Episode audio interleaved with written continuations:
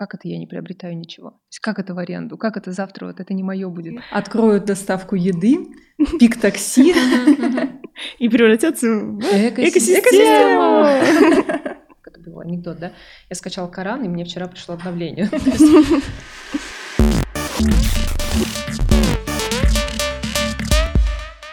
Это третий выпуск подкаста Human After All. Хотелось бы напомнить, что мы говорим о новостях брендинга, маркетинга и рекламы не как эксперты и без бизнес-маски, рассуждаем искренне, как люди. Сегодня с нами в гостях директор по стратегии агентства «Пленум» Катя Пальшина. Привет! И стратег агентства Катя Автейкина. Привет-привет! Ну и я, ведущая, пиар-директор агентства Мария Друганова. А перед записью, девушки, я попросила вас подготовить маленькую интересную историю из жизни, вот, в качестве представления. Ну, я могу немножко представиться, рассказать, кто я. Хорошо. Я Катя, я занимаюсь стратегией, наверное, уже лет 15. Как? И работаю в Пленуме с 2008, наверное, года. Потом я делала какой-то небольшой перерыв, уходила на сторону клиента. Получила там бесценный опыт, год шел за 3, вот, и потом я снова вернулась в Пленум, и сейчас продолжаю стратегировать и групп-хедить, то есть мне не очень нравится, на самом деле, директор по стратегии, да, такой титул, он такой, знаешь, директор дирекции, президент резиденции, да, типа того. Вот, мне больше нравится групп-хед или руководитель практики, ну что-нибудь такое. Очень люблю брендинг, стратегию, маркетинг. Мне кажется, ничем больше в этой жизни не занималась, и кажется, что мне все еще это не надоело.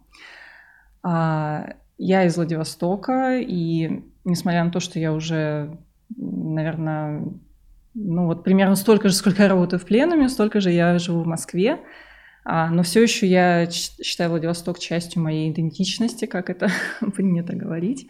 Я такой морской человек, и, наверное, когда-нибудь в этой жизни я бы хотела все-таки вернуться к корням, к морю. Ну да, ну может быть, если не Владивосток, но куда-то более влажные места. Вот. А еще я вот, передавая слово Кате, хотела сказать, что мы сидим все вот на карантине. Я Катю, например, сегодня увидела первый раз с марта лично, не в Zoom. Подкаст повод встретиться. Типа того, да. Ну, то есть я редко выезжаю сейчас куда-то из дома. Самоизоляция. Самоизоляция forever. Нет, нет, пожалуйста, нет. Еще немножко осталось потерпеть. Ну, надеюсь, да. Ну, а я Катя из Тольятти. И, наверное, самая моя знаменитая история в плане работы — это то, что я ее поменяла в какой-то момент полностью. То есть мое первое образование — это графический дизайнер. Я все время нахожусь в этой области брендинга, маркетинга, дизайна, проектирования. Но поменяла в какой-то момент свой жизненный путь кардинально. Отучилась на стратега, и уже 3. Здесь, кстати, тоже в Пленуме год за 3 в плане опыта и в плане клиентов. Вот. Поэтому, наверное, это самая такая интересный такой факт в плане сегодняшней беседы. Очень круто. Очень многосторонние у вас получились истории. 360 и 360. Ну, давайте тогда начнем немножечко про новости. Я сегодняшнюю повестку построила по принципу, вот как говорится, что человек всегда будет есть и всегда будет лечиться, вот, и у него есть какие-то обязательные стороны жизни, да, которые всегда находятся в фокусе каждого. Вот это, например, там, опять же, тоже питание, это передвижение, транспорт, да, это жилье, покупка жилья, вот, доход, работа. Давайте начнем с автомобильной отрасли. На самом деле это было обсуждение автомобильной отрасли, было спецзапросом от наших коллег. Вот, вот на самом деле в пандемии, мне кажется, все в плане транспорта и вообще самой отрасли очень сильно изменилось. Я не знаю, насколько часто вы пользуетесь общественным транспортом в период, да, нашей замечательной коронавирусной пандемии. Я, например, довольно часто все равно. Вот. Но я знаю очень многих людей, которые перестали пользоваться общественным транспортом полностью, и это в основном такси, каршеринг или личный транспорт. Это я. Вот. Но некоторые люди не умеют водить, поэтому ни каршеринг, ни транспорт не являются опцией. А такси — это, мне кажется, то же самое, что общественный транспорт, плюс-минус. Но все-таки больше какой-то, да, гигиенической приватности в такси, так или иначе. Я в это слабо верю, но может быть, да. Вот, но все-таки каждый хочет, да, в чем-то индивидуальном ехать в такой, да, вирусный период, это коронавирусный. Да. Вот, и вот, например, очень крутую штуку, концепт на основе электрокара и велосипеда выпустила компания Canyon. Они представили пока только концепт, так сказать, мобильности будущего, мобильности в период новой нормы. Это электровелосипед в гибриде с автомобилем. То есть он защищает от дождя, у него есть корпус. И от коронавируса. Ну, соответственно, сам уже ты там можешь наводить порядок как хочешь, обрабатывать антисептиками внутренности и так далее. Вот. У него, возможно, не очень много лошадиных сил, и, скорее всего, так и есть, но это вот такой вот способ заиметь свой собственный чистый гигиеничный болид, в котором ты будешь передвигаться по городу, если тебе это нужно. Если ты не умеешь водить, у тебя нет прав. Ну, то есть это, типа, можно ездить без... Я так понимаю, что, да, это по кубометрам, да, кубатуре двигателя равно как раз-таки электровелосипеду. Ну, то есть там кубатуры никакой, в общем, и нет. Вот. Мне кажется, это классная фишка, но не знаю, насколько она быстро к нам придет, насколько быстро приживется. Вот. Хотя на велосипедах, я вижу, на электро очень много людей по Москве ездят. Конечно, все там мокрые, все там в плащах. Вот. А еще есть очень классная штука, которую сделали Anytime Prime. Они, ну, вы, наверное, знаете, много сервисов существует автомобилей по подписке.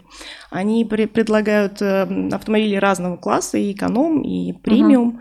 Вот. И в месяц, соответственно, ты платишь им определенную денежку и можешь выбрать автомобиль на месяц. Там, месяц пользоваться, там, условно, Porsche Cayenne, второй месяц пользоваться Volkswagen Golf. Вот. В какой-то момент была критика большая этих сервисов из-за того, что стоимость была очень высокая. Они берут на себя все страховые риски и так далее. Вот, обслуживание автомобиля. Но кажется, что сейчас это какая-то, ну, во всяком случае, для людей с достатком выше среднего, это какая-то опция. И также для больших корпораций. Потому что, возможно, они как бы для своих сотрудников такие автомобили могут предоставлять. А это чем-то отличается от проката автомобилей? В принципе... То есть я же могу взять в прокат на какое-то время. Да, конечно. Здесь, я так понимаю, что они вот именно эти обслуживающие условия и страховые, там, ОСАГО, всякие такие штуки, они предоставляют вместе с автомобилем.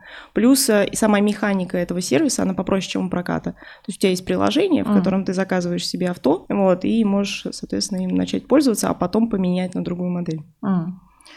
Круто. Ну, в общем, смотри, Маш, ты начала говорить про велоавтомобили. Я, наверное, про них хотела бы высказаться, потому что, с одной стороны, да, это какая-то новая крутая штука, интересная. С другой стороны, мне кажется, что мы уже с какой-то подобной историей знакомы, и это автомобили Smart. Ну да, ну, похоже. Ну, по то есть Smart — это же удивительный автомобиль, который... не сильно отличается от такой табуреточки на колесах. Ты вот сидишь там в корпусе. В общем, проблемы и вопросы к смарту, они примерно такие же у меня, как к этому новому автомобилю в плане безопасности. То есть, когда я еду на смарте по третьему транспортному кольцу или, не дай бог, там, по МКАДу, такое мне бывало? Очень стрёмно. Ну, у меня в семье есть смарт, у свекрови. И мы как-то его перегоняли из Питера в Москву, и у меня много седых волос на голове благодаря этой истории. Ну, типа, ты когда обгоняешь фуру на скорости 100, там, 40 или типа того, это очень-очень стрёмная история. Молитесь. Ну да. То есть я понимаю, что, конечно, на этом супервелосипеде... Наверное, какие-то короткие дистанции. Какие-то короткие дистанции где-то у себя на районе, но... Ну, в общем... Наверняка это найдет какую-то свою аудиторию. Это, наверное, полезно в городе. То есть я живу за городом, и мне это явно... Ну, я в своей жизни не могу найти применение для такой штуки пока.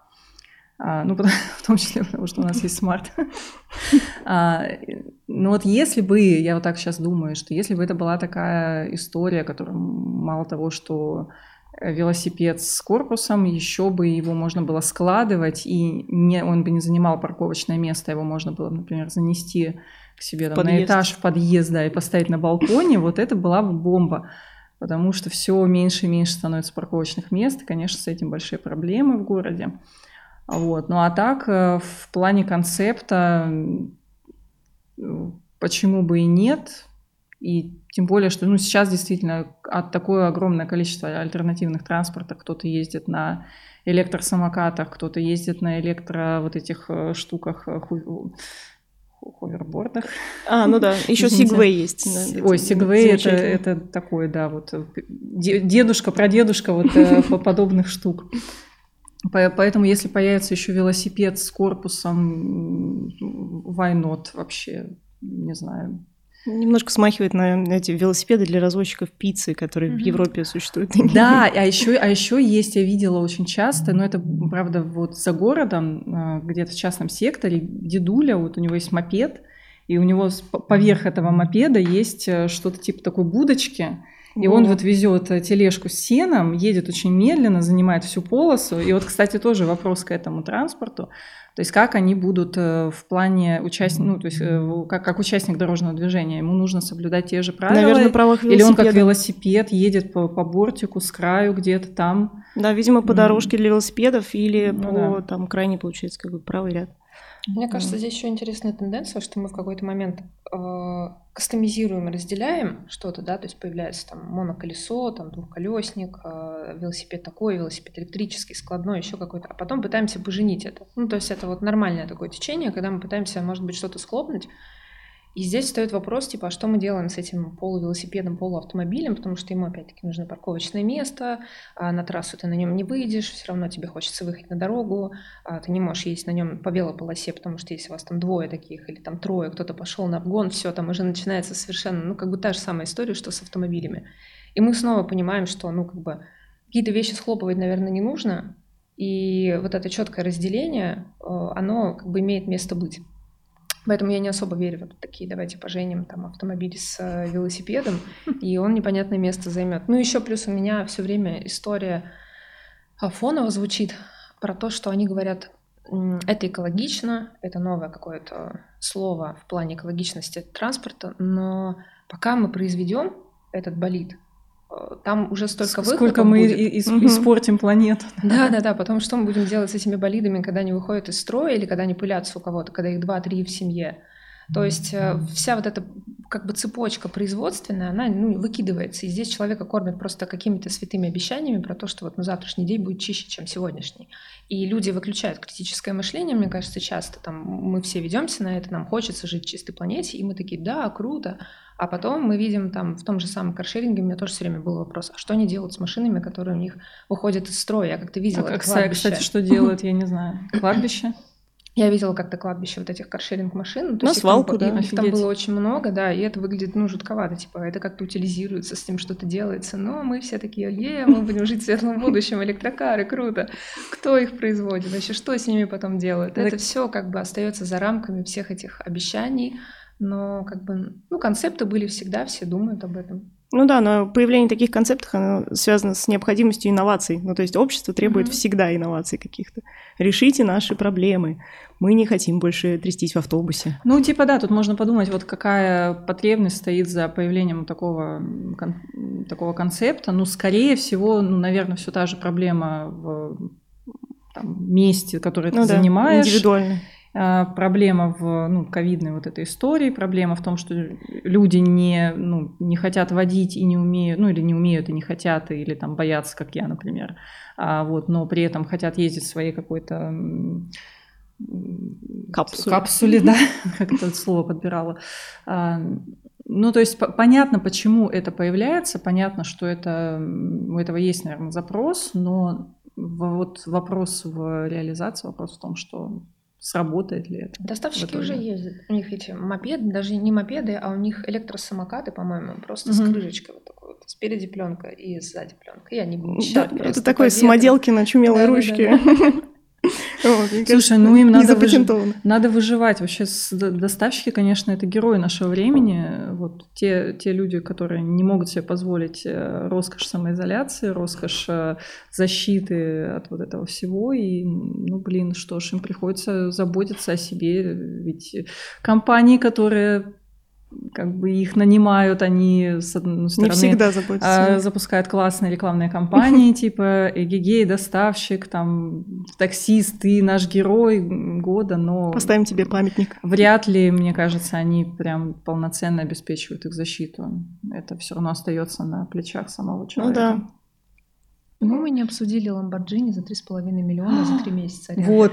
Я вчера задалась этим вопросом. Кто? Кому? Зачем? Нет, почему? Серьезно, это представительского класса автомобиль, который, в общем-то, только корпорация может себе позволить. Вот она начальнику берет там на юрлицо вот такую машину шикарную, или там вот этот переливающийся Cayenne там какой-нибудь, или дикий какой-нибудь кабриолет там еще винтажный. Ну да, чего нет-то? Это же хасл, как говорит Моргенштерн.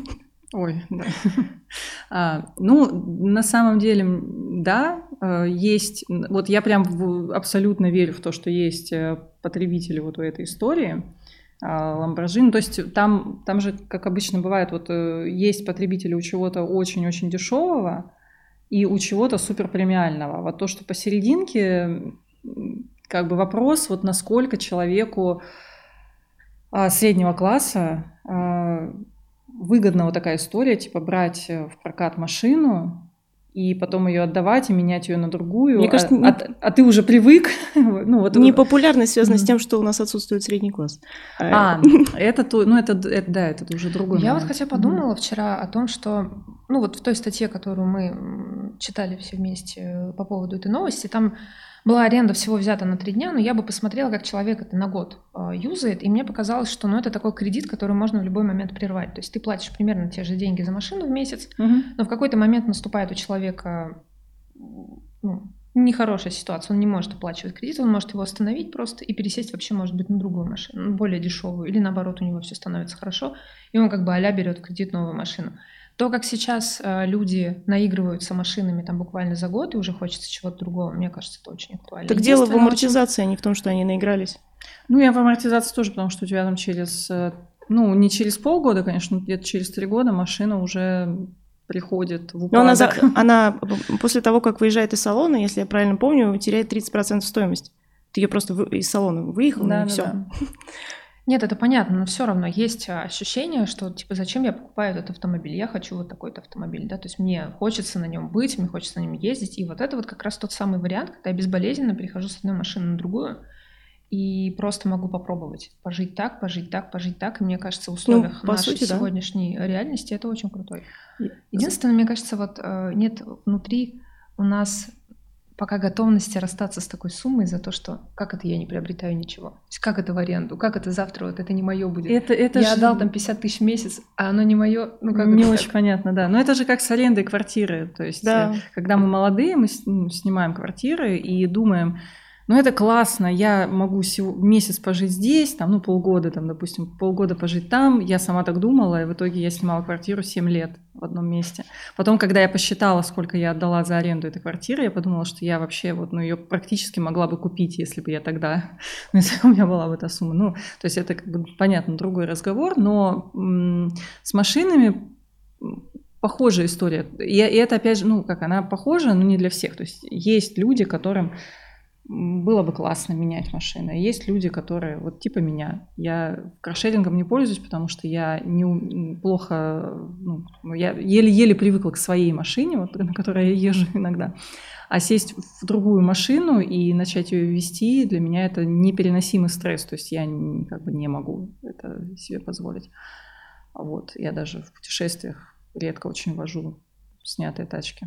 Да, но здесь еще важный момент, что машины-то со временем дешевеют, а квартиры дорожают. То есть квартиру есть смысл покупать свою. Да, типа того, да. А машину в данном случае уже... еще движимое и недвижимое имущество. Мы с вами, поговорили про автомобили, каждый выбрал свое средство передвижения, и вот, предположим, мы даже в это ковидное время отправились за покупками. И вот как бы следующая новость тут вытекает немножко, что X5 открыли замечательный жесткий дискаунтер «Чижик» с очень, мне кажется, агрессивной идентикой и агрессивным бренд-персонажем. На самом деле, в Европе там же есть вот эти все Lidl, Aldi. Это тоже жесткие дискаунтеры. Но по сравнению с «Чижиком» это просто рай на земле. Да вообще, Lidl — это рай на земле. По сравнению, даже с «Перекрестком» периодически. Все свежайшее, цены низкие. Ну, вот, а тут, ну, как бы, существует ли вообще потребность в каких-то жестких дискаунтерах? Вот у нас уже есть «Да», да, такой замечательный, с восклицательным знаком. Вот, а теперь еще есть «Чижик», тоже такой же, где торговый зал будет использоваться как площадь для хранения продуктов. Вот. Вообще, какой смысл имеет сейчас открывать такие классические ритейл-пространства? Ну, потому что бедное население очень в стране. Очень бедная, очень и беднеет. И вот именно сейчас, ну, я, например, вижу абсолютно понятную логику. Опять же, ковид, опять же, вот полгода всего происходящего, никто не разбогател в этой стране. Уровень жизни вообще не поднялся, а только упал.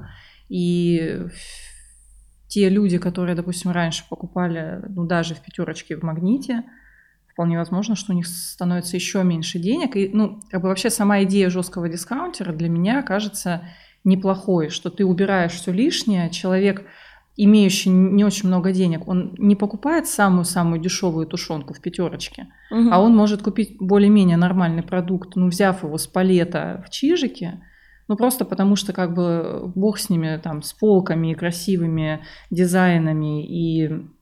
Там, не знаю, хотя какие там в «Пятёрочке» вообще... Ну, в свежих «Пятёрочках», кстати, очень симпатично. Ну, да, может быть, ну, там «Пятёрочки», «Магниты», «Дикси» — это все, конечно, не про какой-то классный customer experience вообще. Ну, вот, и к тому, что в «Чижике», как я понимаю, логика такая, что ты убираешь вот это все, вот весь этот дополнительный сервис, весь этот дополнительный лоск, берешь продукты, и они более-менее... Ну, качественные, да, то есть за те же деньги ты можешь купить чуть более качественный продукт. Другое дело, что, конечно, ну, не знаю, там вот это вот как бы качество совсем ужасное и качество чуть лучше, чем совсем ужасное, это все равно так себе. Ну вот, другой способ, например, да, сделать цены более низкими для потребителей, это вот убрать, да, всех продавцов из магазина, как сделала «Пятёрочка». Но в какой-то степени свои затраты сократила, соответственно, может продавать дешевле свой готовый продукт, да, нам. Угу. Почему такой способ не... Почему открывать очередное какое-то пространство, в нем, значит, будет все это вот грязно, кассиры злые... Ну, диверсификация. Все-таки «Пятёрочка», наверное, не очень хочется быть в таком сильно low-cost сегменте, с одной стороны. С другой стороны, бесконтактные магазины и без участия продавца — это все еще такая достаточно новая штука, и у нас люди не всегда готовы этим пользоваться. То есть это... хорошо заходит для какой-то категории людей в очень небольшом проценте населения, а для массовой, ну, все-таки это еще не такая распространенная вещь, и поэтому они приходят в магазины, и им хочется, чтобы их продавец хоть какой-то там обслужил. Человеческое общение. Минимально. Ну, там не общение, просто чтобы тебя взвесили, там, пробили, показали, там, бабушки боятся подходить к этим. Ну, согласна, да, что есть какой-то порог, что они не могут это освоить сразу. Типа того, да. Я просто удивительную вещь видела во «ВкусВилле», по-моему, что в кассу не стояло никого, а к аппарату самообслуживания стояла очередь. Так это «ВкусВилл», Маш. Ну да. Ну, то есть это же причем абсолютно все типа, про... Да. Перекрестки, наоборот, обычно. Разделение. Да? А перекрестки абсолютно наоборот. Ну, эти автоматы, они пустые, да. Ну да, тут все зависит, конечно, от того, кто туда ходит, от аудитории. Ну да, но вот что касается «Чижика», вот в плане самого брендинга, я не знаю, я не очень поняла эту историю. Похоже на «Сумасшедшие дни» в Стокман. Помните, какая у них идентика тоже там черный, желтый и вот эти страшные какие-то привидения, а только тут вместо привидений. То есть там немножко все разваливается, вот как по мне. Там есть вот это как бы логическое обоснование, что мы там убрали все лишнее, положили там на палеты и там очистили от ненужного сервиса. А с другой стороны, там есть вот этот упоротый «Чижик», продукты по улетным ценам, что-то там, какая-то миссия про делать качество доступным, кажется. Угу. Ну, вот. И, в общем, оно все не складывается, ну, для меня, по крайней мере, не складывается в какую-то единую историю. И как будто бы, мне кажется, для их целевой аудитории это тоже... вопросики? Да, вопросики, да. Ну, вот, то есть Мне кажется, замешали все просто. Магнит, Пятёрочка. Черно-желтый, яркие сочетания цветов, которые привлекают внимание. Чижик дружелюбный. Качество по доступным ценам, хороший слоган. Ну, то есть, ну, как бы да, они сделали такой понятный проходной вариант. Там запустим и посмотрим, как бы, типа, потестируем. Люди придут, это у них MVP такой, да?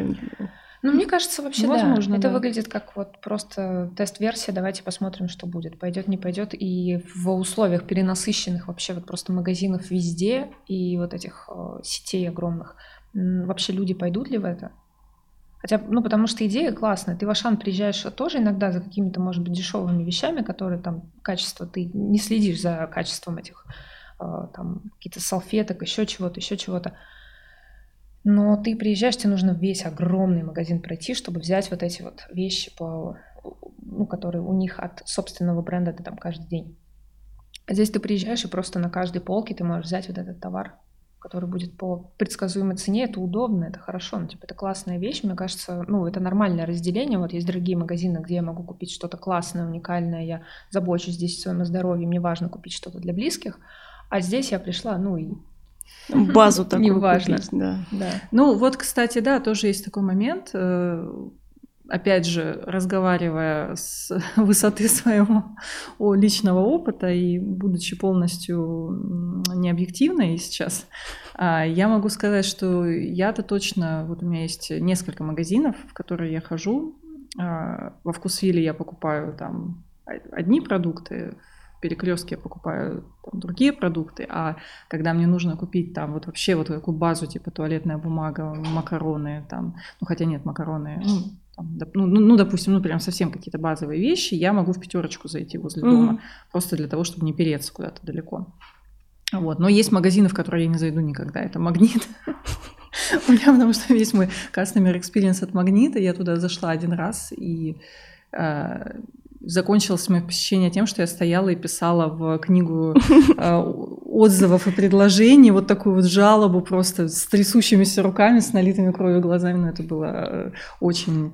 Вообще я зашла купить одну упаковку спагетти, и просто меня обхамили на кассе, заставили идти снимать деньги куда-то там в комиссии, в Сбербанк. Ну, короче, это очень плохо. Барилла на скидку. Тип того, да, ну там просто было как-то максимально недружелюбно, и я тогда подумала, что вот как бы за счет чего они достигают этого типа дешевизны, хотя на самом деле там ни разу не сильно дешевле, чем в Перекрестке. Ну, просто экономия на сервисе, экономия на том, что люди сидят там задолбанные, сидят там 10-ю смену на кассе, и она, конечно, всех ненавидит, кто приходит к ней. Но я все же вместо очень грубого и злого продавца поставила бы никакого продавца. Ну, типа, уже совсем без продавца, ребята. Ну, они там какие-то... Не портите себя лишний раз. Вот в этом случае как раз бесконтактные магазины имеют место быть. Я именно поэтому туда и иду, потому что я не люблю вот это слушать, то, что они имеют мне сказать обычно. Где ваша карта скидочная, там, пакет нужен. А что с тобой не разговаривает автомат? Приложите свою карту. Нет, я обычно в наушниках, я не слышу. Может быть, он со мной и разговаривает. Хотите, я вам расскажу стишок. Вот это было бы, кстати, классно. Особенно, когда с детьми приходишь, пока там пробиваешься. Это ой, с детьми у нас во ВкусВилле вообще, конечно, идеальный опыт, потому что у меня ребенок с месяцев 6, он начал понимать, что он пришел во ВкусВилл. И ребенок новой эпохи. Ну, типа, да, он считывал, видимо, по цвету, по дизайну. Вот когда мы заходили в Перекресток, ну, там, не знаю, куда-нибудь, там, в любой другой магазин, даже в Детский мир он вообще никак не особо не реагировал. Когда мы заходили во ВкусВилл, он начинал улыбаться. Ну, потому что у него вот эта вот выученная как бы штука, что всегда, когда мы туда заходим, к нему подходят эти тетечки, начинают ему дарить какие-то штуки, разговаривают с ним, обращают на него внимание. Это просто кайф.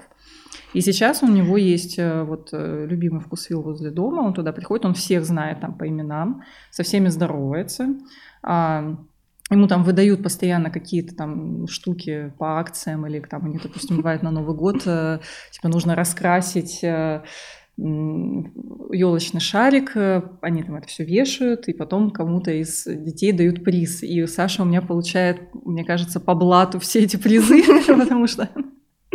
Просто они его там очень любят.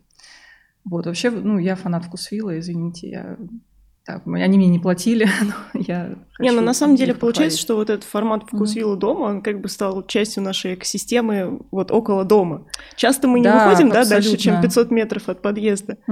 Вот, и вот там и «ВкусВилл», и какая-нибудь приятная там химчистка, и все вот такое, кафешка, где можно кофе с утра взять, все такое. Ой, да, я такое обожаю. Вот это называется локал, как типа локал комфорт. Ну да. Что типа ты вокруг себя... Ну, вокруг твоего дома, вокруг места, где ты живешь, у тебя все настроено, у тебя есть места, в которых тебя узнают. Это, живя в Москве, это очень ценно, да. Там здороваться с соседями, где-то встречаться с людьми, пересекаться в таких кафешках, и вот это классная тема. Ну вот это, собственно, то, что Пик в своей последней рекламной кампании говорит, что почему у нас, да, все время все заканчивается классно за дверью квартиры, почему мы не воспринимаем окружающую среду как, да, единое какое-то комфортное пространство, и каждый должен вносить вклад в этот комфорт. То есть даже если у тебя нет торговой точки, условно, в твоем доме, почему бы просто не здороваться с соседями, не там классно там со всеми как-то устроить субботник, все там почистить, вот, убирать мусор и бросать его не мимо мусорки, а в нее. Ну, мне кажется, иногда так обидно там, людям, которые продвигали эти идеи десятилетиями, там, Лебедев, не знаю, тот же самый Варламов, там, Кац, еще кто-то. И тут выходит гигант такой, у которого есть деньги, охваты. Он это говорит и говорит: ребят, ну неужели вы об этом никогда не думали? Ну классно же будет. У нас определенно больше денег, чем у вас, продвигать эту мысль. А мысль хорошая. Да, спасибо за мысль.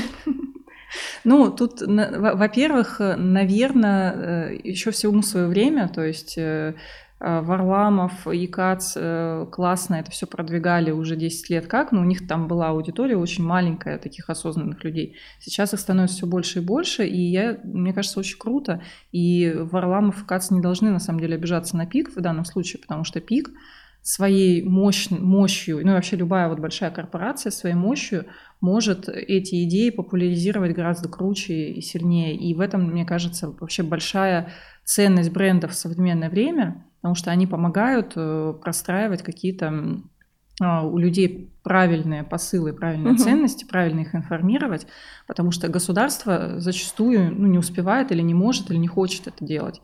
У него нет особо креативных сил. И нет креативных сил это дело. Ну и да, и все из этого. Потому что наша социальная реклама это по-прежнему, ну, как бы нонсенс. Ой, да. Вот. А тут вот пришел Пик, да, лишился крышечки и такой говорит: а я вот теперь за пространство вокруг нас всех, давайте. А я же, кстати, вообще, я никогда вот эту штучку, треугольник, я никогда не воспринимала как крышу. Я всегда думала, что Пик это, ну, в смысле, гора.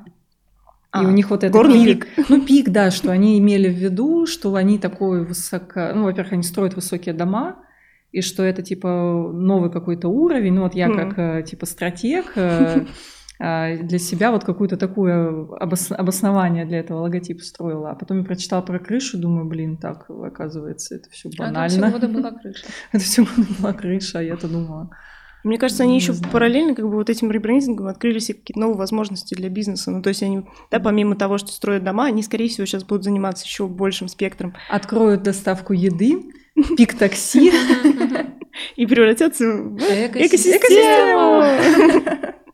Ну да, я просто сейчас читала перед записью всякие новости экосистемы, и, конечно, там немножко с ума можно подсойти. Да, на самом деле. Новый портал. Да, Яндекс и совместно с Mail.ru будет делать какой-то а-ля Zoom для системы образования.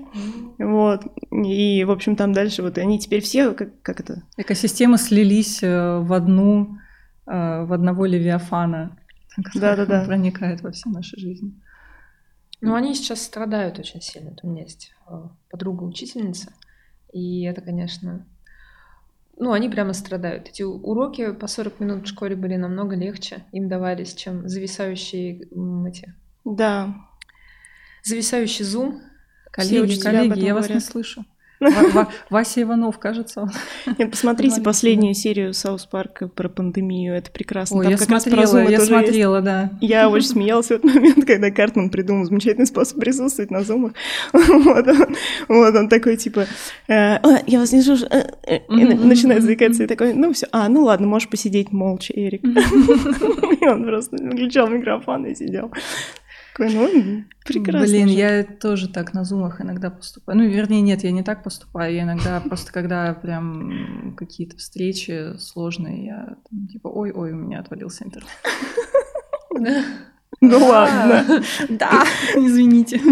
Не, ну в смысле, я никогда так не делаю с вами, дорогие друзья, коллеги. Но бывает, да. Ну, ну такая у нас новая норма. Это новая культурная история. Мы вспоминали свои школьные годы, да, там, помните, мы как прогуливали уроки, а помните, как мы мазались от чего-то, а дети будут вспоминать, помните, как мы в Zoom микрофон выключали. И параллельно TikTok снимали, да, чтобы времени не терялись, это же намного интереснее. Такая, мне кажется, они так и делают все, ну, или TikTok, или там играют во что-нибудь, или смотрят. Ну, да. Они просто переключаются в другую, как бы, плоскость. Более того, и взрослые люди, мне кажется, тоже так часто делают во время сумма. Ну да, безусловно. Ну и не надо, мне кажется, с этим особо ничего сейчас делать. Работаем дальше. Не, ну вот в плане, на самом деле, в плане там зумов-то ладно, вот, это как бы тоже стало частью нашей какой-то рабочей вот этой истории, все наборы инструментов, которые мы используем. Вот мы с вами используем, например, этот Google Suite, да, Google Workspace. Вот мы вот как раз с Катей обсуждали до записи, что удобно, что классно. Вот тебе нравится? Ой, я вообще, я фанат Гугла, на самом деле. Тоже. Я вот, если из всех экосистем выбирать, я выбираю Google. Потому что и если Google откроет такси, если Google откроет доставку продуктов, если Google там начнет строить дома, я вообще без проблем воспользуюсь. Ну да, они как бы вызывают доверие уже годами. Да. Я себе еще задолго до Пленума завела платный как бы этот аккаунт, и живу с ним и радуюсь просто. И мне кажется, совершенно нелегитимно, что их все обвинили после этого ребрендинга. Но видели, наверное, мем, где там, типа, сначала были вот эти индивидуальные иконки, вот, а потом внизу они все одинаковые, и все там, типа, похожи на вот этот четырехцветный квадрат. Там же история, что, типа, мем, по-моему, такой, что, типа, как это видит Google, и там разные, и как это вижу я. Типа, одинаковые квадратики. Мне, на самом деле, совершенно пофиг, потому что сервис остался таким же прекрасным, как бы. Более того, смотрите, я настолько фанат Гугла, что даже когда у них был какой-то переходный момент, в Gmail менялась иконка, и у меня, допустим, у меня сейчас просто всегда открыты две вкладки Gmail, одна моя личная почта, а вторая пленумовская. И, короче, на личной уже поменялся значок, а на пленумовской еще нет. Я, боже мой, как это удобно! Я, наконец, могу различать эти вкладки между собой. Ну, кстати, да. Ну, да. Не знаю, мне кажется, ребрендинг всех таких систем — это такая логичная, простая, предсказуемая история. Ну и бренд, они, точнее, движения как бы в дизайне, они выбирают все абсолютно одинаковые. Это стремление там, к минимализму, к геометрии. И когда поменялся логотип, я, честно, ну типа поздравляю, но мне не понравилось. И у меня поменялся календарь. Я подумала, блин, какая несимпатичная иконка. Потом попыталась вспомнить предыдущую, не вспомнила. Какая разница, да. Ну, то есть это вообще уже не занимает места в голове, в принципе, вообще. Да, сейчас вообще, ну, в принципе, ребрендинги перестали дизайн быть. Без дизайна. Хотя Сберу удалось сделать так плохо, что каждый раз, когда я захожу в приложение, у меня прямо... Я вот вообще абсолютно не пользователь Сбера, у меня нет ни одного их продукта, мне кажется, и поэтому я их не вижу в своем, как бы в своей окружающей, там, моей личной экосистеме, и они меня не напрягают, но глядя, вот мы были в Турции, приехали оттуда как раз вот в разгар ребрендинга, и мы ехали из аэропорта, я увидела огромное количество счетов вот вдоль дороги, Сбер то, Сбер все, вот эти кислотные цвета. Я думаю, господи, как же больно будет бабушкам. Но при этом я вот, опять же, я осознаю, что я такой уже, у меня закостенелый мозг, что Сбер это уже вообще давно не про бабушек. Что они уже 10 лет как не про бабушек. И что они, ну вот абстрагируясь там от всего, они крутая технологическая компания. Да, где-то они там делают не очень хорошо, где-то они делают откровенно плохо, но им надо отдать должное, что они сумели вот из ужасной, короче, какой-то чудовищной вот этой шляпы, в которой они были там лет 10 назад, они превратились в современную банк, в современную компанию. В этом банке можно наверняка обслуживаться. Нет, у меня было ровно как раз обратное впечатление, что они же технологичные, ребят, вы же классные. Типа, почему так? Почему я включаю приложение, мне такое, и машина на 10 лет меня назад куда-то времени откидывает. То есть почему так не попало? То есть были такие ожидания, был такой разгон классный по приложению, и потом бах, падает сверху вот это часики, и все. Часики с улыбочкой. Да-да-да. Кривой такой улыбочкой. Ну да. Ну, вообще с экосистемами такая история. Мне кажется, вот вы с ребятами говорили на прошлом подкасте, что они все типа одинаковые, все, их очень сложно различить, они все дружелюбные, все какие-то приятные. И в них царит хаос. В них царит хаос, да, но это, наверное, я согласна с тем, что это все-таки временная какая-то история. Вот. Но, опять же, как я себе вижу какое-то идеальное будущее, и вот экосистемы станут новыми религиями. Как мне кажется. То есть ты в каком клане, в какой касте? Я в касте Сбера, я там за надежность, за государство, я вот за вот это все. Ну, да. А я в касте там Яндекса, я вот как бы про другие какие-то штуки. А я в клане Мейла, а я вот в клане Гугла, а я вот в клане Пика, там не знаю, кого-нибудь еще, кто решит развивать экосистему. То есть у них, по идее, должны быть достаточно четкие такие ценностные платформы, которые не относятся к их продуктам и услугам, а скорее какие-то над смыслы, которые будут тебе скорее говорить, что вот как тебе себя вести, как правильно думать, как вот за что топить и вот это все. Сейчас хотелось бы вам, чтобы бренды этим занимались. Мне лично нет. Ну, для меня это, опять же, вот история, как мы говорили некоторое время назад с Пиком, что если это какие-то мысли правильные, то если бренд будет их распространять на своем уровне, это быстрее что-то поменяет и быстрее людей научит каким-то правильным вещам. Но, конечно, тут хочется оставить себе автономию. Тут просто все время критерий, что есть правильно, и будут ли говорить они завтра, уже когда наберут эту аудиторию, то же самое, что говорили вчера, потому что религии, в принципе, сами по себе, они довольно статичны, то есть у религии нет обновлений, как бы они не должны приходить тебе, как это был анекдот, да? Я скачала Коран, и мне вчера пришло обновление. Ну, так не должно быть, и религия довольно, она фундаментальная, и она как бы проносит через тысячи лет одну и ту же мысль, и мы обращаемся к одним и тем же базисным вещам, и она довольно предсказуема. Она там развивается, пытается быть актуальной для людей, но в целом как бы мы понимаем, что мы приходим в одну и ту же систему, в которую приходили наши деды, прадеды, и мы примерно одни и те же самые ценности. А здесь, ну, это бабки, это бизнес, это люди, а это религия, деньги. Это, извините, не бабки, нет, не бизнес? Я имею в виду, что это... Нас подкаст закроют, чёрт! Нет, это как бы все равно там есть вещи, которые ты делаешь именно в рамках системы религии, да, там религиозных каких-то, церковь, деньги, свечки, еще что-то. А есть вещи, которые стоят над, и это там ценности. Я имею в виду, что они не меняются. А здесь там, ну, все меняется, как бы примерно вот там в год поменялась пандемия, да, и под пандемию вообще бренд полностью там пересобирается иногда. И вот хочется ли входить в систему, даже та же самая большая крупная система Apple очень сильно сейчас, ну, как бы подводит нас, людей, пользователей, и покупаешь дорогие наушники, а крышечка-то болтается уже. Ну, качество-то Apple-то уже не тот.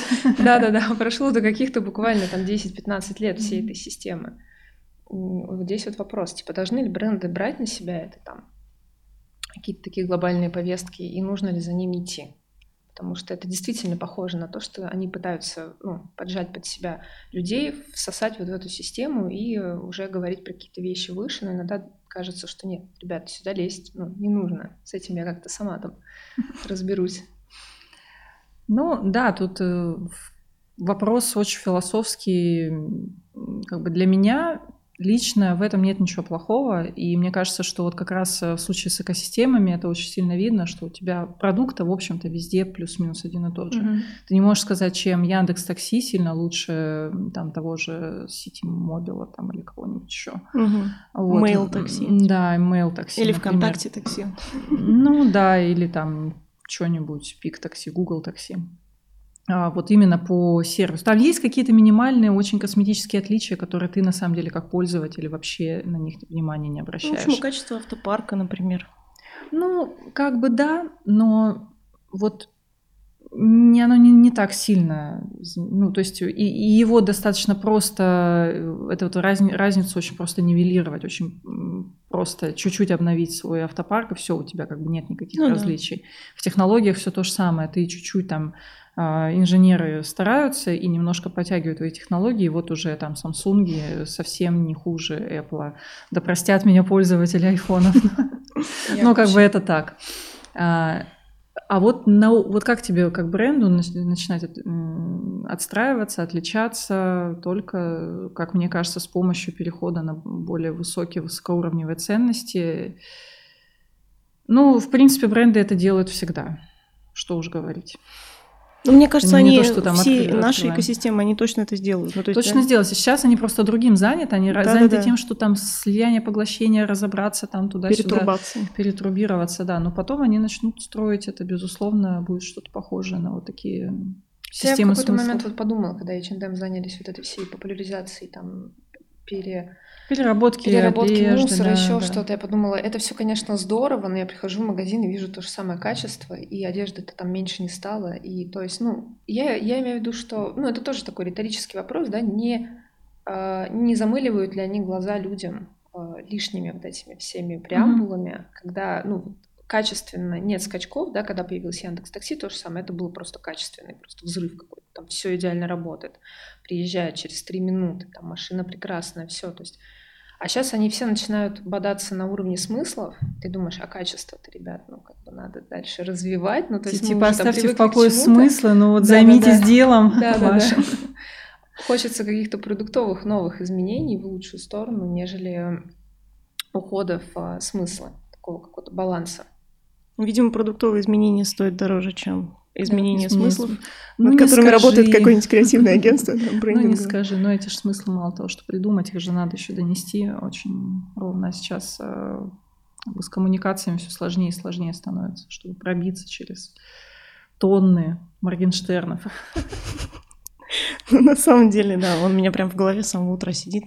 Я посмотрела Дудя, к сожалению. Я тоже, к сожалению... Причем, нет, я не смотрела, я сидела, работала, а муж рядом сидел и смотрел. И я просто периодически вот так вот подъезжала, заглядывала. Но он тоже собирается стать экосистемой брендов. Он уже Моргенштерн, у него уже есть ресторан «Кайф». Мне кажется, он уже экосистема. У него уже есть мерч, и скоро там вообще просто все по полной программе разовьется. Не, на самом деле, я как бы в офф-топ скажу, но все равно я думаю, что это важная мысль про то, что он действительно, у него прям веет уверенностью в том, что бабло решает все. И, чуваки, я на вас наживаюсь, я вообще это не скрою ни разу. Вот, я человек новой информации. Я делаю херню, я не в это, вам не, ну, как бы не скрываю перед вами, и вот как бы вы же ее едите, ну, типа, продолжайте ее есть. Да, я просто... Вы же мне платите бабло. Хотела обсудить безусловный базовый доход, вот, да, как бы как завершающую какую-то там историю, потому что она очень, ну, такая общая, да, касающаяся каждого человека в нашей стране. И посмотрела вчера этот выпуск с Моргенштерном, поняла, сколько он получает там за каждую интеграцию, там за все, он все цифры называет. Вот, и, ну, господи, безусловный базовый доход. Да пусть он просто, ну вот как бы, как это сказать, пусть его обложат налогами. Вот его одного. Там реально, не знаю, на один регион страны хватит, чтобы ввести безусловный базовый доход. То есть как можно вносить такие предложения на рассмотрение, если у нас есть люди, которые абсолютно нагло, просто на вот таком вот голом, мерзком хайпе зарабатывают такие деньги. Ну, главное, что, ну, это же... Его машина хайпа двигается дальше. Самое забавное, что его смотрят те самые люди, у которых этих денег нет. Вот я, да, про это тоже хотела сказать. Такой круговорот, просто змея, которая кусает сама себя за хвост. То есть, ну, как бы... Непонятно, да, где начало, где конец. Как-то нужно поломать это колесо. Ну, вообще про безусловный базовый доход, вот как по мне, вот почему сейчас эта риторика появилась, там у кого, Медведева или у кого-то... Медведева, по-моему, он внес как раз это предложение. Ну, я в этом вижу абсолютно, вот, опять же, последствия коронавируса и обнищания населения, потому что сейчас уже, ну, вот, как бы все у нас, доходы людей упали, они попробовали давать деньги, выплаты родителям, там вот эти там, 5-10 тысяч, которые давали за карантинные месяцы. На мой взгляд, это делается для того, чтобы хоть как-то для статистики доходы людей Чуть приподнять, да. Потому что будет очень плохо, это может окончиться какой-то революцией, недовольством. Ну, то есть люди и так уже недовольны, то есть если они будут еще сильнее недовольны, всем очень стрёмно, что лодка качается прям вот на цунами на каком-то. Поэтому сейчас появляется эта риторика, появляется разговор про безусловный базовый доход, как такая косточка населению, что типа воу-воу, сейчас мы про вас подумаем, сейчас мы вам дадим каких-то денег, работать не надо, ничего делать не надо, сейчас мы вам дадим денег. Не беспокойтесь, ждите, сейчас мы вам дадим. И я на самом деле как бы и не против. Ну, то есть дать людям денег, которые потеряли работу, которые, ну, или не потеряли, но они получают там 15 тысяч рублей где-нибудь в глуши, в регионе, и у них нет возможности заработать больше. Ну, как бы окей, у нас страна большая, богатая, нефти качаем много, давайте богатые делиться разного рода ископаемыми. И из органики тоже в том числе. Мне кажется, это, в принципе, очень такая обязательная вещь, ну, в любом государстве. Просто недавно думала о том, что мы все идем в светлую историю про то, что давайте все жениться, плодиться. Ну, то есть у нас сейчас очень жесткая пропаганда в России. Да, конечно. Как бы домострои, семеро по лавкам и, ну, как бы увеличение рождаемости, при том, что, в принципе, без шуток, как бы на планете сейчас этого не нужно делать. Ну, как бы нас много. Мы идем своим путем. Да, мы идем своим путем. Мне кажется, что когда государство, особенно когда государство пушит вот эту историю, оно должно как-то отвечать за количество этих людей, за их качество их жизни. Потому что не все делают это на 100% осознанно, продолжают свой род, не у всех есть на это деньги. И мне кажется, когда мы говорим про государство, здесь уже включается вопрос не там «нравится мне, не нравится», да, там «достоин мой сосед безработный там, денег или недостоин», а мы смотрим на людей в хорошем смысле как ресурсы, и об этих ресурсах надо заботиться. Их нужно привлекать в страну, их нужно развивать, о них нужно заботиться. И, ну, типа, неважно, люди сейчас, вот эта часть населения работает, достойна или нет, а вот эти там наши любимчики, они точно работают, они молодцы. Деньги нужно давать как бы всем для того, чтобы люди не выживали. Вообще, чтобы когда человек новый появляется в государстве, у него нет вообще проблемы, что он должен здесь выживать. То есть у него закрытые истории про то, что завтра есть что поесть, завтра точно у меня там будет какой-то кров над головой. И тогда у людей там через 10, через 15 лет включится голова, и они будут заниматься чем-то более высоким, там, думать о том, что я хочу стать учителем, я хочу стать космонавтом, и даже в семье с очень бедным доходом, с очень маргинальным как бы общим фоном могут родиться очень талантливые дети. И типа государство должно думать о том, что мы не знаем, где выстрелит в завтрашнем дне, но мы должны всех поощрять и равномерно как бы развивать всю эту почву. Поэтому, мне кажется, это какая-то очень обязательная вещь. То есть мы сразу начинаем глобально думать, давайте всем раздавать квартиры, давайте всем раздавать там по 300, по 400 тысяч. А на самом деле нужно давать вот эти деньги. Хотите, отправьте их сами на благотворительность. Хотите, оставьте на пенсию. Хотите, закрывайте ими кредиты. Ну, то есть, ну, типа, не думайте о том, что завтра вам не будет что есть, что вас закроют завод на зимний период, как я вчера читала, на Урале, там рабочих просто закрывают, и всю зиму они сидят и думают, что 30 рублей за ночь просто накапает от того, что они свет забыли выключить, и они не дадут булочку своему ребенку. То есть так нельзя развивать государство. Это слишком большая система, такая общая. Поэтому, мне кажется, это очень крутая тема, и жалко, что у нас ее нету. И жалко, что мы об этом думаем. Сейчас только появится. Вот когда, да, припекло. Ну, если появится, будет прекрасно. Ну да, там же просто еще они, по-моему, говорили как-то так, что, ну, мы надеемся, что сознательные граждане тоже хотят помочь неимущим. И как-то эту копилку занесите. Ну, это же звучит так, что типа, ну откуда они возьмут этот базовый доход? Ну явно не из своих сверхдоходов. Они это возьмут из карманов людей. Фонд же. Ну как? Есть, Маша. Ну что? Там же фонд. Мышь повесилась. Ну нет, она не повесилась. Ну знаешь, сколько достойных и уважаемых людей хотят?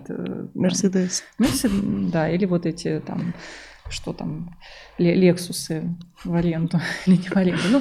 Ну нет, ну на самом деле, ну не так, конечно, это все происходит. Ну то есть вряд ли это хотят брать из стабфонда. Мне кажется, это все хотят еще положить налог на работающих людей, ну, конечно, зарабатывающих. Да, увеличить его, да. То есть это, может быть, будет в виде налога там, на людей с доходом выше какой-то нормы, там выше 100 тысяч рублей, допустим, если ты получаешь, вот плати еще такой доход, ой, такой налог, чтобы все вот обеспечить... Все скрывать свои даже вот мизерные такие доходы. Классика, это опять змея, вот эта глотающая собственный хвост. В России так все и работает. Что-то делают, люди говорят, окей, и уходят в серую зону. Да, супер, ребят, еще один налог. Да! Классно, чё. Нам нужно больше налогов. Какая-то очень, на самом деле, грустная новость, на которой нам сейчас придется завершить подкаст. Вообще про Моргенштерна поговорили, про безусловный базовый доход поговорили, сейчас будет очень грустно. Что вы хотели от стратегического подкаста вообще?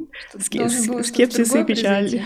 Да, стратегически, позвали двух стратегов, извините, сейчас рефлексия.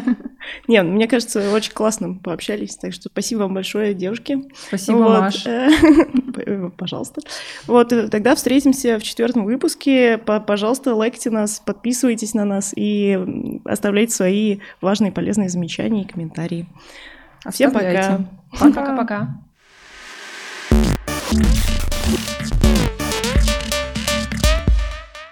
Я привыкла свой голос по-другому слышать, а сейчас я как-то... Я когда первый раз сюда села, я обалдела просто от того, как я на самом деле звучу. У меня же в голове, понятно, по-другому всё. Мы же не знаем, как мы звучим. Да, я когда просто в детстве на кассету себя записывала, знаете, такое развлечение было, микрофон для караоке. Я расплакалась, когда первый раз это сделала, услышала себя и включила. Я такая, господи, какой ужасный голос, ко мне так жить, а дальше. Есть лайфхак, чтобы себя более-менее услышать так, как тебя слышат другие люди. Нужно уши вот так вот загнуть, потому что у нас типа звук идет. Он так типа заворачивается. Короче, он как-то резонирует, и мы слышим искаженно свой голос. А вот если завернуть, то ты слышишь типа более реалистично.